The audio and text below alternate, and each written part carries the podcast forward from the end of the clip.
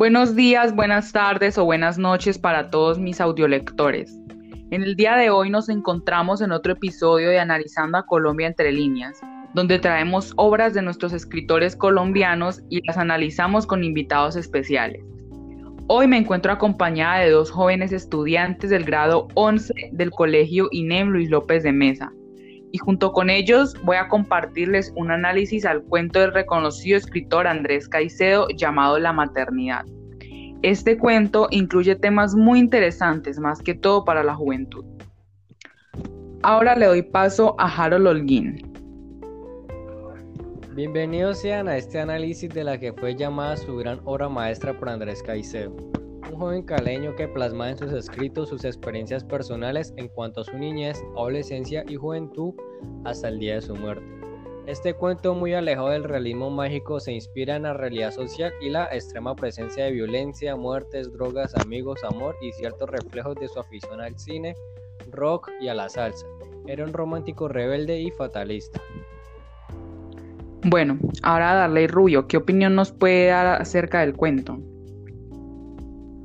Un saludo para todos los oyentes. Como un aporte de la vida de Andrés, Patricia Simón, que fue la enamorada y madre de Augusto, el hijo del protagonista, es también el amor de la vida de Caicedo en su juventud. Como una mujer hermosa, rubia y de buen cuerpo, a la que aseguró que le haría un hijo como su afirmación de vida.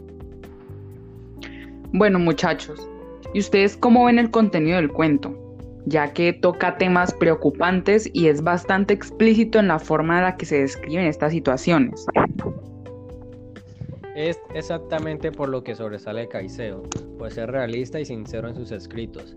Algunos de sus amigos más cercanos lo escribían como un hombre difícil que tenía una imagen de sufrimiento y una angustia por su vida, diciendo que ir después de los 25 años de edad era una vergüenza.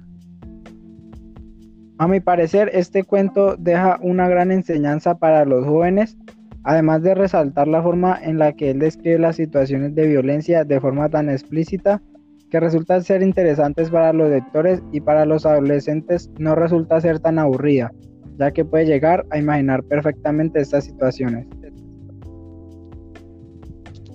Claro, eso fomenta la lectura entre jóvenes porque se han visto casos así en películas y en la televisión pero al llevarlo a la lectura genera esa curiosidad de imaginar lo que pasa a la par que se lee. Me resultó curioso el final de Patricia en el cuento, ya que en la vida real Patricia siempre fue indiferente con él y en el cuento él hizo que Patricia terminara en las drogas y con una muy mala fama. Seguramente se sintió dolido y quiso manifestar ese sentimiento en el cuento. Finalmente, él logró su cometido y nos dio un cuento muy completo y que va a servir mucho en la educación de los futuros estudiantes. Estoy de acuerdo con ambos, además que en el cuento podemos ver parte de los gustos musicales de Caicedo como lo era el buen rock en esa época de Elvis Presley, de Beach Boys, entre otros. Y de los representantes de la salsa de los años 70 se puede destacar a Willy Colon, Héctor Lavoe y Tito Nieves. No se puede negar el buen gusto musical de Caicedo y que en ciertas ocasiones lo resaltaba en sus obras. Bueno, hasta aquí hemos llegado con este análisis acerca del cuento de uno de los mejores escritores colombianos y que siempre será un gran representante dentro de la literatura colombiana.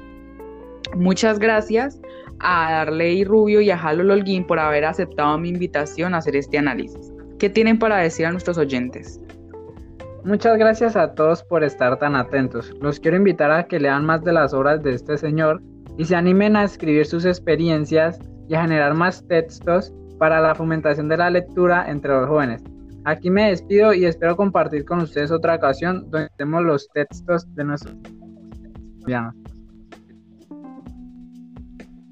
Igualmente muchas gracias a Juliana por la invitación. Espero que la enseñanza de este representante de la literatura les quede siempre en la mente y les deseo muchos éxitos. Bueno, mis queridos audiolectores, recuerden que un libro es un dispositivo para encender la imaginación. Cualquier sugerencia de alguna obra que quieran que analicemos, pueden dejarla en los comentarios. Les hablará en un siguiente encuentro su anfitriona Juliana Ortega. Un abrazo virtual para todos. Hasta pronto.